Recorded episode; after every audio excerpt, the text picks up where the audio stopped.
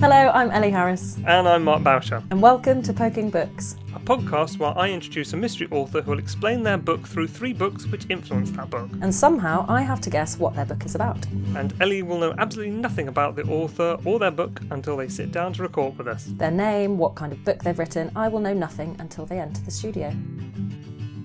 Ellie, tell me about something that's gone wrong in your life recently. It can be big, it can be small. Oh, it God. could be it could be you trying to get some eggs out of Where a pan. It could oh, be you, you know? accidentally assassinating an alligator.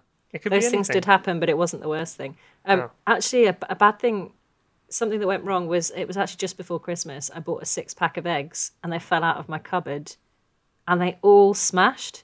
Oh my God! And the worst bit about it was that so when I make a fried egg, the yolk tends to separate and it ruins my fried egg. And that's quite upsetting. You know, mm. when you're putting it on a potato waffle, you want your runny egg to leak out into the waff through the holes. Great. I dropped six eggs. Not one egg yolk smashed. It was just like perfectly formed wet eggs on the floor. Oh. So that was something bad oh. that happened. Mm. Oh, that's that's really tragic, Ellie. It was quite tragic. I mean, we moved past these things. We learn to live with our trauma. Exactly. What about you, Mark? Something that's gone wrong for me recently. Just everything. Just everything on fire. Not the kind of fire you can warm yourself against. Just, just... Every, everything's on fire. Yep. Yeah. All of the time. Speaking about things that uh, went wrong, Ava's podcast goes wrong quite early on. The podcast that goes wrong. Mm-hmm. Uh, um, is, but is wrong we kind the of, right word? I think I guess so. It did. But we we kind of we kind of ignore it. Mm. Um, I think this um, podcast is kind of the equivalent of that moment when Trump starts talking about disinfectant, and you can see the expert sitting on a chair, just kind of, I think she's just like smoothing over a dress or something. Like, oh God, just look at something else. Look at anything Pretend else. It's not happening. Look, there's a pen on the floor. Maybe I'll just drive my foot into it. That's it. Like all good politicians, we avoided the uh, the mistake and we just moved past it. Yeah, we, we just pretend it didn't happen. So, mm. yeah, are you ready to dive into this podcast where things might momentarily go wrong and then we just carry on like nothing happened? I'm so ready. So, Ellie, um, this is Ava. Hi, Ava. Nice to meet hi, you. Hi. Nice to meet you too. How are you? Yeah, I'm good, thanks. You? Good. Not bad, thank you. Okay, so, Ava, would you like to give us your three interesting facts about yourself? Okay, first interesting fact is I've been both a teenage mum and a geriatric mum. Okay. Second fact is I used to work as a prison officer. Uh-huh. And the third fact is that I am taller than everybody in my immediate family. That's like, meaning men and women. I'm taller than everybody. Everybody else is normal sized. Okay. You don't mean combined? No, no. No. Oh, am I allowed to ask any questions, Mark? Yeah, go on. Why not? Since you're, well, you're not there in person. The obvious one would be, how tall are you? Uh, five eleven. Okay. I was expecting you to say like seven two or something. Oh, nah. No. No. Really, really tall. No, okay, five eleven, that's still, yeah, that's still pretty tall. Okay. Still tall. Mm. And see, I was going to ask, like, what? how old do you have to be to be a geriatric mum? thirty-five and above. Really? Uh, yeah, I had my last one twelve days before my fortieth birthday. Ah. How many children have you got? Well, I've got, th- well, three. Okay. Two, sorry, one passed away, so I have two. I'm sorry to hear but, that. Yeah. Yeah. But as if a geriatric mum is thirty-five. Yeah. I especially, like, loads of people are having kids at that age now anyway. The patriarchal so society, I, honestly. I know, exactly. Exactly. I didn't even know it was a medical term. And I didn't even know it existed. And I was like, how dare you? Yeah. She was like, I always have to dig at me or something. She goes, I'm no, sorry, no, what? Yeah, exactly. I was like, what? Wow. Okay. Oh, three very interesting facts. Um, oh, this is the bit where Mark always asks me to make a judgment, and it's really hard because...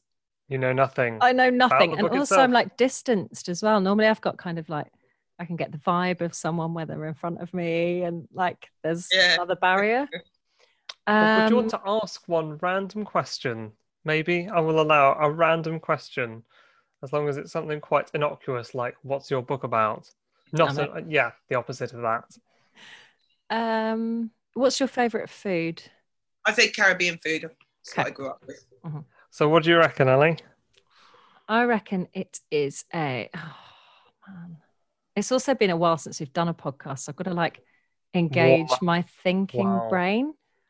Oh, I think this is a children's adventure novel in which two mischievous children uh, run away and find themselves on some sort of caper. Little do they know there's mystery and murder involved. That's my no, uh, but I like that. First I'll guess. do it next. Great. Ellie has many times like inspired an author's next novel. A new wave of writing. Okie dokie. So, um, Ava, do you want to tell us about your um, first book then? Okay, my first book is about police brutality.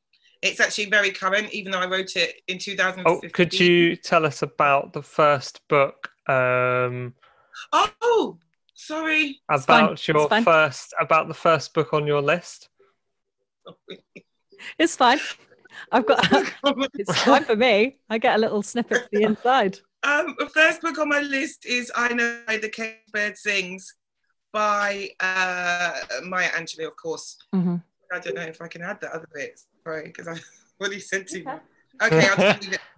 Sorry. That's all right. That's okay. This is all the pitfalls of being uh, remote. Do you want to tell us a little bit about why... Um, Why Maya Angelou then? I just love her. I just found like her honesty in her writing and the wisdom in her writing as well. Um, she doesn't really shy away from any topic at all. And she's very, very open, which I'm very open in my work as well, about stuff that might even make you look good, like mistakes that you might have made that other people might not want to talk about. Mm. Ugly subjects that people don't want to talk about. Obviously, she was abused, and that's why she wrote that book. It's just really clearly written. It doesn't feel, you know, like you're being weighed down by anything, even though the topics, what she writes about, can be really heavy. It just, it's just told so well. I learned a lot from her, still learn a lot from her today, actually. And mm. she's the person who probably, I reread all those books, uh, autobiographies, there's like six or eight of them, I can't remember offhand, but I, after my da- daughter died, I read hers, and there was just quotes jumping out at me. She talks about how to present yourself as not a victim, how to not make yourself look, be vulnerable, how when there's just stuff against you and you can't... Um, I think one of the most important things that I had was she said, if you can't change the situation, change the way that you, you um, approach it or feel about it. Like, you know, and that was a huge shift for me personally in coping with what I was coping with. Mm. It was like a literal, ended up not being able to go to my daughter's funeral. So it was like literal, wow. Okay, we're going to switch it around now, and we are not going to think of the funeral as what everybody does as this big closed thing. Like me and my my brother and sister and other members of our family, because of the circumstance, didn't want to go, and we didn't go. So they were like, oh, but we've got to say goodbye. I said, you're just going to have to change the way you say goodbye. That's just it. That's how mm. we're doing that now, and we're not going. So yeah, so, so yeah. I found her really full like that. Second one. Um, I was going to ask Ellie for a guess, oh. just based based on that, um, uh, the one book you've been given, Ellie. Yeah. Um, what would you say Ava's book is about? Um, based on Maya Angelou. If if I was using that as my my kind of base to guess from, I'd have said that maybe there's an element of self-help, um, and motivational kind of. Um, and aspirational thinking behind the writing. I'd move more towards, I'd still probably stick with fiction at this point, and sort of looking at the world view, but kind of, yeah, that, that self-help kind of avenue of, of what is a new way to look at the world. Like, shit, it's horrible. Lots of, lots of horrible stuff happens, and, and how can the power of writing and the magic of writing help other people through that? So I think I'd, I'd go for more kind of like maybe still fictional, but with a kind of like self-help motivational thread. Great. Ava, do you want to talk about um the second book on your list of influences? The second book was Zadie Smith's White Teeth, just simply because I just like the way she wrote across different cultures. And it was just so London. It just felt really London and current. And I just liked her perspective on things. I liked the way she wrote the characters. I liked the way that it, you know, it all sort of, the narrative was just so easy to follow. It didn't feel uncomfortable to read. Again, I kind of like stuff that deals with what can be seen as heavy topics, but it's just done in a, in such a beautiful, simple way. Mm. And I think she's a really good writer like that. You know, you don't like all of her characters, and you're not supposed to, but that's okay as well. They're not like characters, you know, you might, you get annoyed with the characters because you're invested in her writing and the story. Mm-hmm. You don't get annoyed with the characters because you're sitting thinking, who would do that? That's just nonsense. This is, you know, I, I just think she's a really good writer that way. Mm. Okay. Oh, it's still like, although we've we've touched upon what it might be about, I, it's it's still there's still so much to guess. Uh, oh, okay, I'm going to stick with fiction for now. I think that maybe your writing uses um, lived experience to kind of motivate it and inspire it.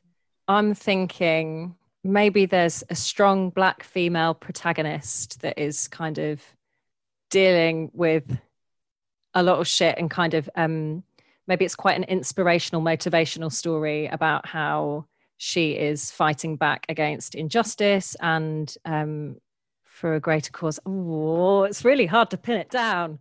Um that's that's pretty I think that that's, okay that guess? Seems pretty specific. Yeah. Okay.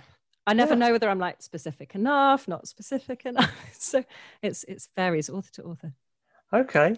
Um Ava, did you want to give us um, your your third book in inverted commas? Yeah, I've settled on Merchant of Venice, obviously okay. by Shakespeare, because I love Shakespeare. And my headmistress at my prep school used to, she got me into performing and acting and stuff. And she would, I remember we went to a theatre in Stafford um, where we did an adaptation of Merchant of Venice, so I obviously know it really, really well.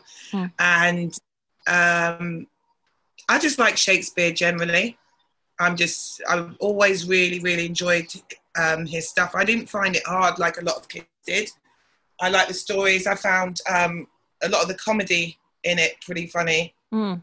Um, obviously, comedy funny, funny, but I found I found a lot of it quite funny. I found it witty. I just found it really interesting. I liked the emotions in it of the characters, even though it was like written so long ago, it didn't feel like too pompous or anything. It felt like you knew characters and stuff, and you felt like, you know, um, like Midsummer Night's Dream. I don't know. I just always loved that because Helena, I'm tall, and was was a tall kid as well. Had you can relate. Long legs. Yeah, there was just that line or something where, you know, she'd fallen in love with the other one's boyfriend and they got into an argument, and then she said something, goes, and these legs are long to run away. I just can't remember exactly what the quote was, but I went around for You're like, yes. Yeah, just causing trouble and sprinting off. And I just, and yeah, I just really, really liked, I just, just liked his work and just found it interesting. And even though women weren't allowed to perform back then or be in the actual plays, which is where obviously saying that's where drag acronym drag comes from. Mm. There was a lot of female characters in it, a lot of them, mm. um, in all throughout his work. So I kind of like that about it, really, because I suppose knowing you're writing plays and stuff and knowing that women are not allowed to perform and all of that, you'd think he could have gone really male-centric, and I never found it like that. I never found mm. it, you know, as a woman or a girl, you know, that it was something that wasn't for me. And I didn't even feel like as a black person it wasn't something for me. I chose Merchant of Venice because of Shylock. It's like when I really got anti-Semitism, obviously I knew about the Holocaust, but not much. Um, but just sort of seeing that and, and reading that being directed to one person, and then how I felt as a black person knowing that how that feels mm. to be, you know, stereotyped and stuff like that. Mm-hmm. And uh, there's a couple of books I read like that, but obviously different. Like I remember Silas Marner as well and stuff that was just chucked at school. And I was like, oh, this is interesting. So I kind of sort of, I guess that was my first lesson in intersectionality mm. and going, oh wow, that's interesting. Yeah, so mm. I, that would be my third book. It was hard to get that third one pinned down. Okay. Um, you were were you saying something about being uh, before we started recording about being in a in a comedy troupe, and that you'd written some yeah. some material about Shakespeare? I didn't know. I think I think we can add this is a bonus fact because I don't. I love a think, bonus fact. Yep, because unless unless it's a um, unless it sort of intrudes into the book, um, Ava is also uh, a comedian. Mm-hmm. Um, yeah. So do you want to talk about, yeah, about that experience on the on the sketch show? The first thing I did was a thing called B B C Urban Sketch Show, which sadly didn't make it to T V. Mm-hmm. But we had to come in and we wrote all these um, like sketches, and you just chuck them in the middle and people will just read them, and, um, you know, whichever one you kind of went with. So I'd had this character called Shakespeare Woman, which, you know, is, I was new in comedy. So it's kind of like a hack sort of premise, really, is that you just put this woman in modern into sort of Hackney or areas that, well, you like anyway, like Brixton and stuff that mm-hmm. had a predominantly Caribbean, um, you know, and she would just answer them, but sounding like a character from Shakespeare, being completely out of place in it. And I do, hold on a second, can you not be rude? I love my booking. This is how it's been. Uh, I, I can I was, imagine, oh, for months. I was trying to interview with Sky, and she's always trying to get herself on T V. Uh-huh. And then I was doing it with R T, and then she was just gradually singing louder and louder and louder. She's like, and here's my she... fifteen minutes of fame. I will grab it wherever I can. Exactly. exactly. She was going, can I sing? I was like, no. She went, can I dance? I'm like, this is the news. No, stop. I love it. Kids now want to be like the, um, like the kids of the, uh, that guy, was it in North Korea? The, South Korea, I can't remember. Baby came through in the stroller. Yeah. Yeah. Oh, yes. Yeah. And then and yeah. then the mum drags yes, them off. Exactly. Sorry. So yeah. No, it's fine. Don't apologise. To me. Sorry. I always say, I could see she was she was getting louder and louder and louder. She was, had her hands on the hips, and that never ends well. so, um, yeah. So I'd written this character, like I said, and you just put her in modern places. You just say, well, you know, sound very Shakespearean, and I just remember when we we put them in the middle, and then the producer really liked that character and those sketches, and he was like, who was that? And I went, oh, I did. He was like, you? And I was like, yeah. He goes, you wrote this? I was like, yeah. I just thought it was so cheeky. I was like, I actually like actually yeah, and now I'm going to run away with my really long legs, so yeah, exactly. Okay, cool. Um so Ellie, you've got three books, and you've been, I mean, to say you've been given plenty to mm-hmm. go on this time would be... It's uh, fine. Absolutely. A bit of a I think this is why the podcast is fun, though, right? Because it's never... It is never the same with any author whatsoever. And no. I mean, it's good for me because it makes my uh, my guessing not so hard, because it's honestly, it's so difficult, and it's so yeah. much pressure to be sat in front of someone going, I think this is what you've written a book about. And people are like, is that what you think of me? Um, so just, sometimes I'm like close and sometimes I'm not, but... Um, okay. I, oh, the Shakespeare third influence threw me a little bit, but I, what I would have picked up on from that was the kind of the comedic value from it. I think, I don't know, that's what I've, that's what I took from Shakespeare. I didn't do a lot, but we did like, did Merchant of Venice at school, and then, um, yeah. Much Ado About Nothing, really studied that at college. And I found it, I thought it was hilarious once I actually understood.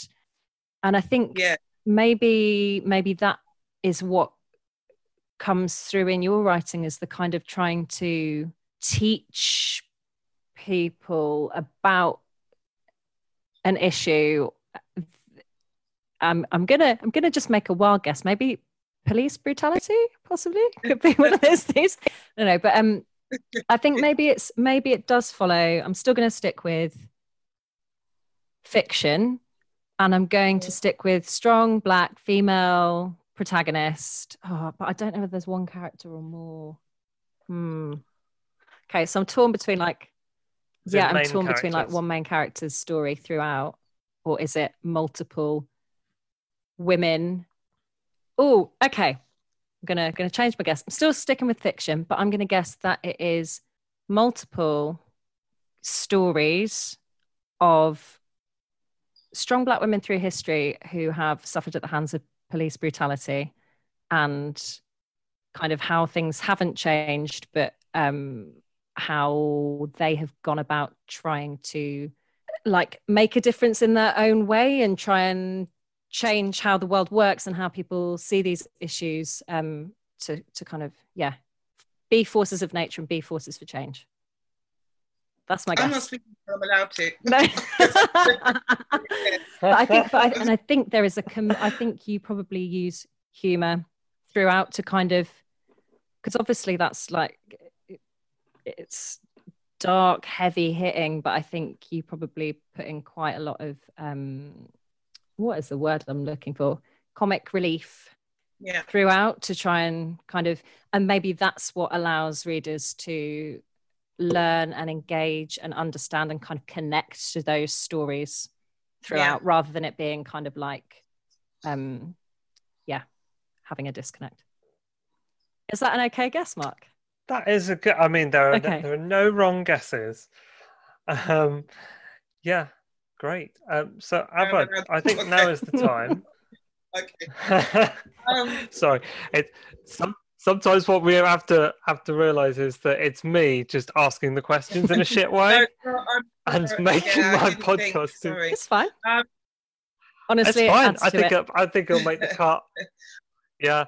Why not? Why not? I think I think there are all these things that go wrong are often the best. It's, it's, things it's to like make we did cut. we did an so, episode where. Um, Mark told one of our authors, not told her off, but uh, said, oh, don't give Ellie too much. Don't give her too much. And she turned around and was like, absolutely not. I think that's really f- unfair. I'm going to tell her when she's getting it right. And shush. It was great. And I was like, yes. Um, okay. So Ava, could you give me, uh, give us your full name, the name of your book, and what it's about? Yeah. My name is Ava Vidal. My book is called Pour On Water.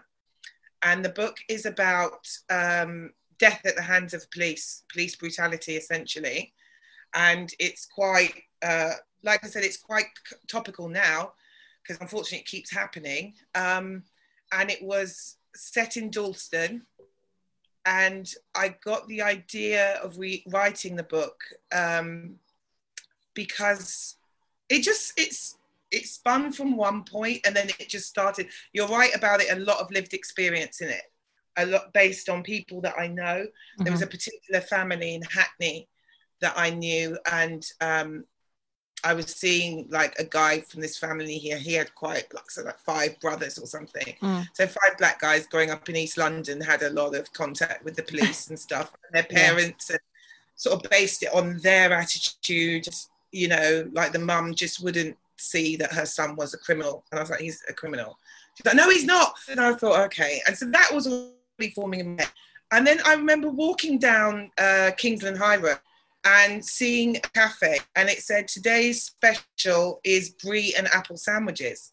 And I was like, are they taking the piss? Like, this used to be such a massive Caribbean, and it just annoyed me. And that's mm. actually comes, that's in the book.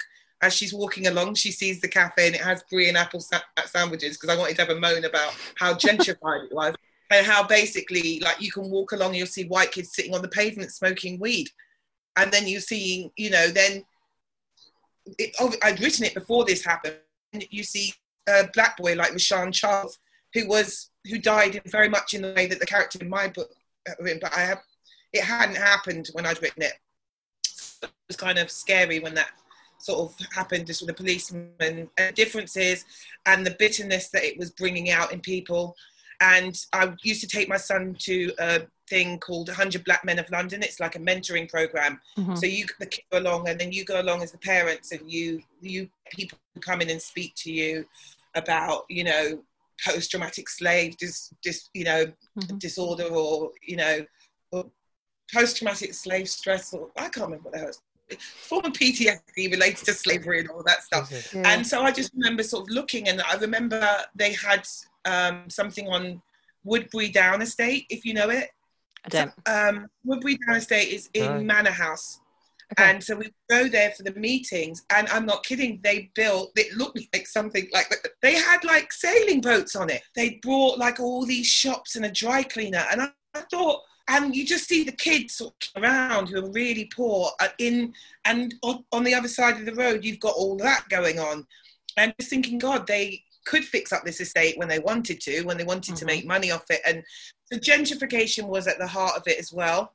Mm. And then obviously um, there was mistaken identity. So the person who was killed wasn't the person they originally thought. So the person who actually killed was a person of good character. And it was just like how you'll be criminalised for your own death. It doesn't matter if you're a nice person or not. They start to go through your social media and start to try and find pictures of you where you were doing what looked like a gang sign, or, oh my God, look, there was a picture. That wasn't a good person. They looked like they're smoking a spliff in that picture. And it was mm. about, you know, criminalisation and, yeah, that kind of thing, really. And it, it did sort of have very dark moments, yeah. And, um, yeah, you were right about the humour in it to sort of balance it out. Mm. And just, you know, I've got um, a really dark sense of humour anyway. I find when I write, it's harder because when I do stand-up, I'm pretty softly spoken. I'm not a loud comedian. I don't bounce all over the place, can't bother. And I will make some really heavy jokes, but it's the tone that I say them in that tells it as jokes. So when I'm writing, uh-huh. I don't have that. So that was a thing that I had to work out and balance out, and it was mm. to put like a lot more jokes and stuff in it. Mm. Mm. Uh, I don't want to really reveal what happens, but it was just also, I got the idea from going to demos, like police brutality demos. Right. And the woman in the book, there's, there is, it's told from two points of view, but the black woman is the main point of view. Okay. But it's also about her brother as well, and who who was inside, who was in prison. So it's more her point of view, because I found it hard writing for a guy. Mm-hmm. Um, I had to really, really try to write for a guy and not get all my bitterness out there. Just like make him completely evil and unlikable, like most men. But no, I didn't. I am. I found that really, really hard um, to deal with. So it was mainly mainly from a uh, black woman, and it, she was based really on Marcia Rigg.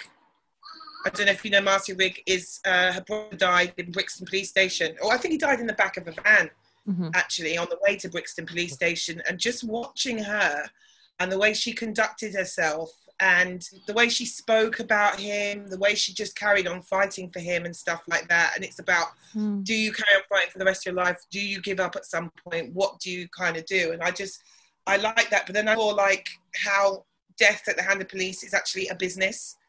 And that sounds really horrible, but it's a business. And there's people like who's descended on the family who were like quote unquote community leaders.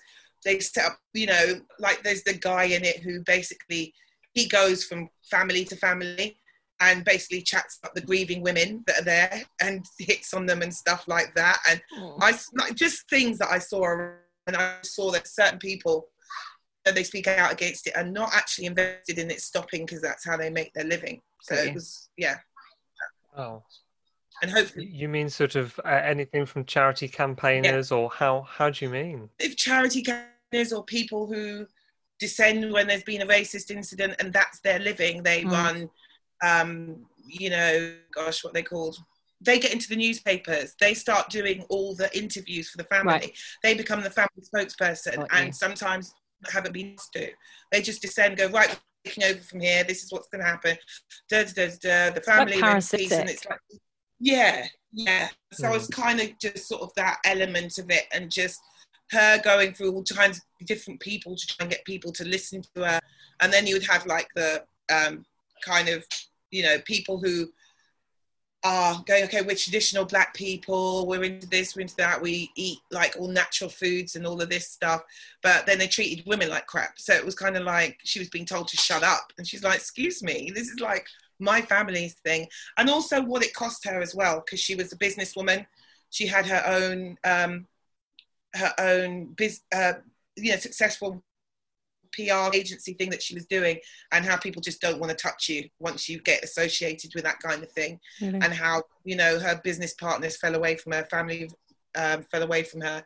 Her boyfriend, who was an uh, up-and-coming black M P, who was um, has similarities to David Lammy, but I didn't base on him.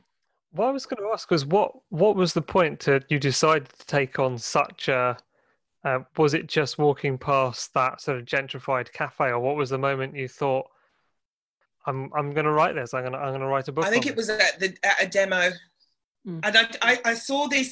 I saw I won't say whose parents it was, but of one of the cases of a, a black guy that died at the hands of police. Mm-hmm. And um, I saw his mum, and she was walking around carrying a big picture. Like, people walk around with the pictures and I of the people that have died, and mm. I knew of that case. So I spoke to her and I said, I know of that case, like what's going on and stuff. And she said, oh, you know, we were supposed to move back to the Caribbean um, like ten years ago, but we're not going till we get justice for our son. And I remember thinking, you're not going then, are you? Because you're not going to get it. And I don't know, I just felt like anger in that moment. And just thought, what would I do if that was me? How long would I keep going? Would I put my life on hold indefinitely? Should you or shouldn't you? Or mm. And that was probably the moment that pushed me. But then I started to obviously bring in all the other strands of things that I'd seen, mm. like the cafe, like what was going on in Dalston, like what I saw at Woodberry Down Estate. And I just wanted to wrap it all up in one story. I'm just interested if that's kind of more... It seems like so many questions it, yeah. it throws out. I'm, I'm so interested to see when when it happens, and when I do read it, where it actually goes, because it just seems like a million frustrations yeah. all thrown. That's what how it's supposed yeah. to feel. It was kind of supposed to be like a, you know, the way I structure my comedy set mm. is that you've just learned loads of stuff and um, you didn't even notice it happening. Yeah. So I remember someone coming up to me after I'd been on stage and went, oh God, I thought you were just going to go up there and talk about black stuff all the time. And I went, I did. You, oh yeah, you did. Oh yeah. And I remember doing something in the House of Parliament. Like I like it, I like to write something and then it might hit you later or you don't mm. quite, do you know what I mean? It's yeah, just like, infiltrate and then it sort yeah. of, after you've gone away, you... Yeah, I think probably because the way um, I, I was brought up, the kind of schools I went to and stuff like that, like my humour's always been really British-istic, like, you know, I'm not Americanised in my humour at all, mm-hmm. which a lot of people thought I would be. I don't, like, I like that kind of, you don't realise what happened. Like, I had to do a speech in Parliament um, for the Anthony Nunn Trust, and just slipped a few lines in there. And then just a Tory came, M P came up to me afterwards and went, hey, you just called us racist. Oh, I did. Uh-huh. I, that's exactly what I did. He was like, I didn't realise. That. that was the way you were meant to get it. I love so, it. It's wow. the sneaky. I love it. Yeah.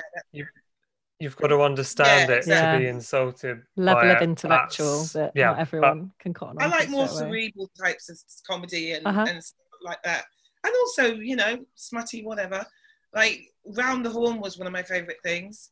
I just thought it was hilarious. Mm. I just thought it's just so cheeky. So I absolutely adored that. Huh? And I think, like, one of my favourite sitcoms was, like, Never the Twain. I did Don't like have... American. Oh, that was, oh, God, it was just two Donalds. And they were ex-army guys, and they're just miserable old gits. And I, don't, I found it really funny. I thought it was really good. Uh-huh. Um, tried to watch it when I grew up, got old, didn't. You know when something doesn't age well, doesn't, it doesn't yeah, translate yeah, yeah. So yeah, yeah. Kind of that's the kind of humour that I have and that mm-hmm. I like and I enjoy. So what's happening with the book? Uh, the book is uh, with Unbound. And I, as this Black Lives Matter thing, because... I just signed with Unbound and was just, I think we'd made the video and, you know, the sort of, you know, and we had the blurb and it was up and I started on it. And then unfortunately my daughter died. So I've had that whole period of not being able to concentrate on that because mm. it was a really horrific situation that is still ongoing and a legal situation that's still ongoing. So I kind of had to just forget about that. And then all of a sudden, I don't know if people were browsing, looking for material when all this Black Lives Matter thing and the whole world was concentrating on it, people just started bidding on it a lot more.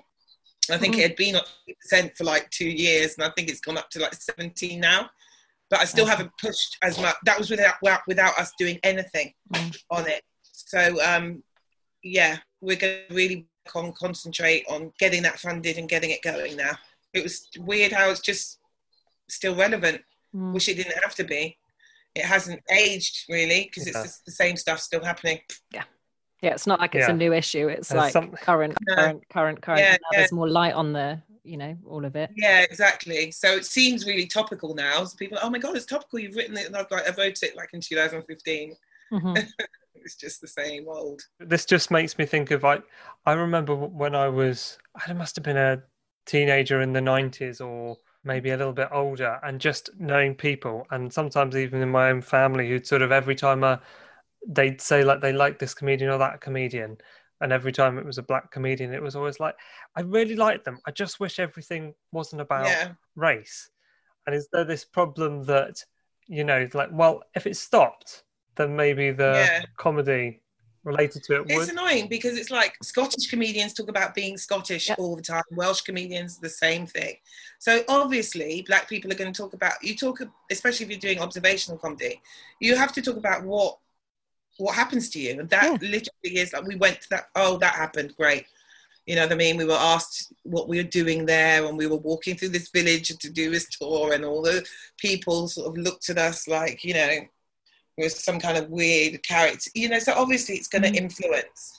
And it doesn't, and the thing is, it doesn't necessarily follow it's true, because that's actually not all I talk about.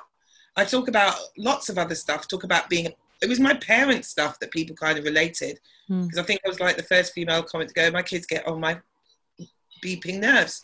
People were like, oh, we can say that. Like, yeah, we can. Yeah. Like, just going, and because like my comedy's always, some people will have jokes and they'll say, okay, my kid's five years old and that kid's five years old for twenty years. Um, I didn't. My kids grew up as I was doing comedy, so it was like as we went into teenage years, as we went into this stage, as we went into that stage. So it was just, you know, they were like two and seven when I first started. Mm-hmm. So it was like growing up, it was cheeky stuff. It was my son trying to swear at me and get away with it. And, mm-hmm. you know, just so it just grew and people related to it all the way through, I think. Yeah. So I did do other things and, yeah, talk about social situations and stuff, lots mm-hmm. of things, really. Mm-hmm. But people will come, you know, go, oh, all black comedians do is think about is being black. Okay. Is that just what we've tuned mm. into as well, where just like even if there were other things it's yeah just, sometimes yeah. they do here and sometimes they don't, but I don't think, you know, I just had gigs. I remember doing a gig in Preston at the time. I was doing um, a routine using a gollywog, and loads of people didn't even know what it was about, and I was getting so much flack for it.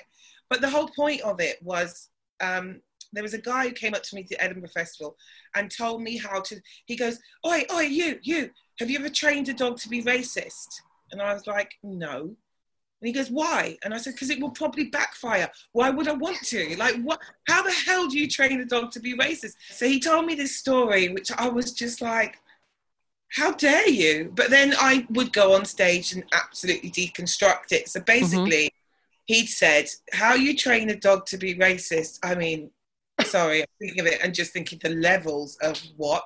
So he said, you train a dog to be racist, you wank it off, and when it's just about to come, you stop and hit it repeatedly in the face with a gollywog. What? Right. I mean, where do you start with that? I mean... I, right, so... I. Just, how did this person I, even get into that situation? I, I, there's so, oh, many, yeah. so many, so many strands of that that you have to pick apart to go, what the fuck? And he was dead serious as well. He was dead serious about it. And so we, I just thought, no, this has got to go into the routine. So I got this gollywog, and um, it was really interesting. So I got the gollywog and I said, well, this doesn't look like any black person I've ever known. And it was like, I was like, look at this ridiculous looking thing. And it was sort of tearing it apart. And then it was like, what are you doing wanking your dog? And what the hell? And what the hell? You know, and um, because Liz Hurley had made a joke a few years ago that her dog was racist. Right. And I, I don't know if she trained it. I said, but maybe it wasn't the dog she needed to train. Maybe it should have been her then boyfriend that she needed to train to be racist. Like, what the hell? And um, it was, yeah, it was just such a weird story. So people really got into it. And I would have it around. And then this guy sent me a little gollywog um, in a... because. Because no, no, no, you don't understand. The reason that gollywog doesn't look like you is because you're a girl and that's a boy. So he sent me a girl. What?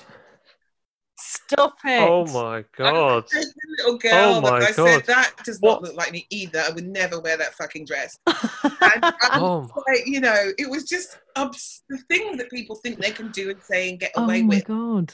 And it was, yeah, that literally just became a route. People are, people are nuts. There's so many layers to that yeah, that are not yeah. okay. That, but wow. I mean, yeah.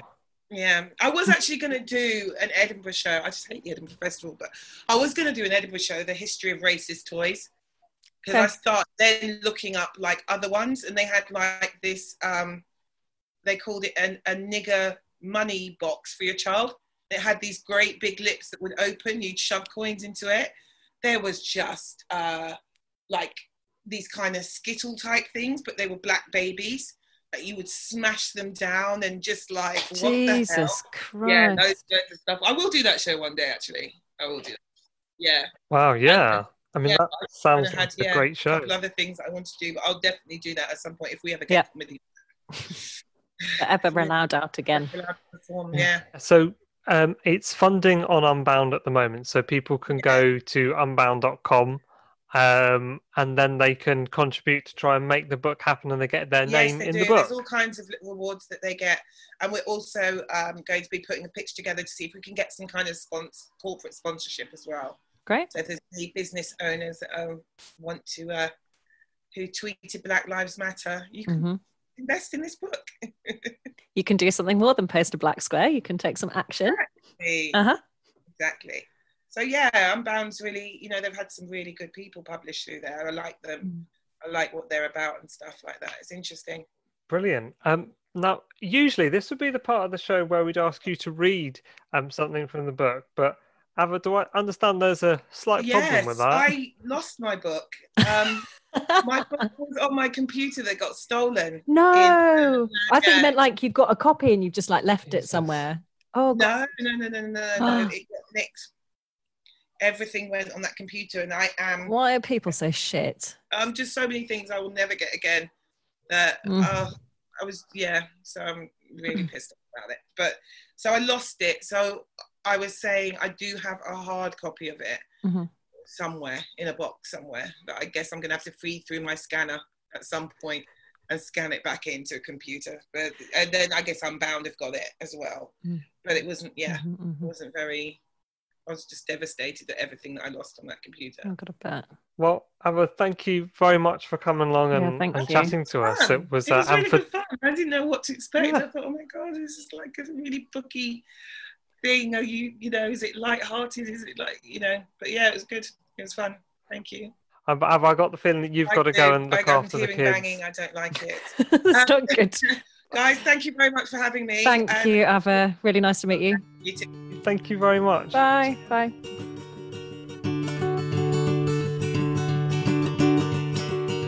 Well, Ellie, you were kind of pretty close. I mean, I think so, yeah. I mean, obviously you had some hints. Just, but, just, you know, small one. Yeah, but to be honest, you were given one very small hint, which you then, I think, got so involved in concentrating on everything else that you forgot about. So, and I think, you know, there's um, it goes to kind of defining a book by one phrase. There's so much more to it, which is what we learn on this podcast. There are so many different elements to people's writing, and you know, a lot more to dig into. Yeah, and I think Ava's really gone down a route of quite a, a serious book, which I imagine. You know, as a comedian, that's a that's a tough thing to kind of mm. jump into. So, especially when she says, um, you know, the humour writing that is more difficult than being on stage and presenting it that way. So it must be kind of yeah, a really weird dichotomy, I think. Um, but you can tell from how she speaks that there is this real dark humour underlying everything. I think that's something that was quite easy to pick up on throughout. Well, I think Ava's book will resonate with so many people, um, and it does really need help. I mean, I'm just looking, it's um because of lockdown and all sorts of crazy reasons, it's now a few months since we recorded Ava's episode, mm-hmm. and um it's also several years since her crowdfunding campaign launched, and it's pretty shocking to see. And I have seen sometimes these crowdfunding campaigns fill in hours. Um she's on twenty-one percent. So where can we go, Mark, to boost the crowdfunding? We can go to unbound dot com and search for Ava Vidal, um, or search Pour On Water, or just the full link is unbound dot com forward slash books forward slash pour dash on dash water. So go and help crowdfund Ava's book. You've been listening to Poking Books with Ellie Harris and Mark Bowsher. You can follow us on Instagram and Twitter. Both of them are just at Poking Books. No hashtags, no underscores, just simply at Poking Books. You can also listen to the podcast at soundcloud.com forward slash Poking Books. Or wherever you get your podcasts from. And remember, if you do enjoy the podcast, please subscribe because it means more people will find us and listen to us. You've been listening to a Rabbit Island podcast, and do tune in for the next episode very soon. Thank you very much for listening. Thank you. Bye.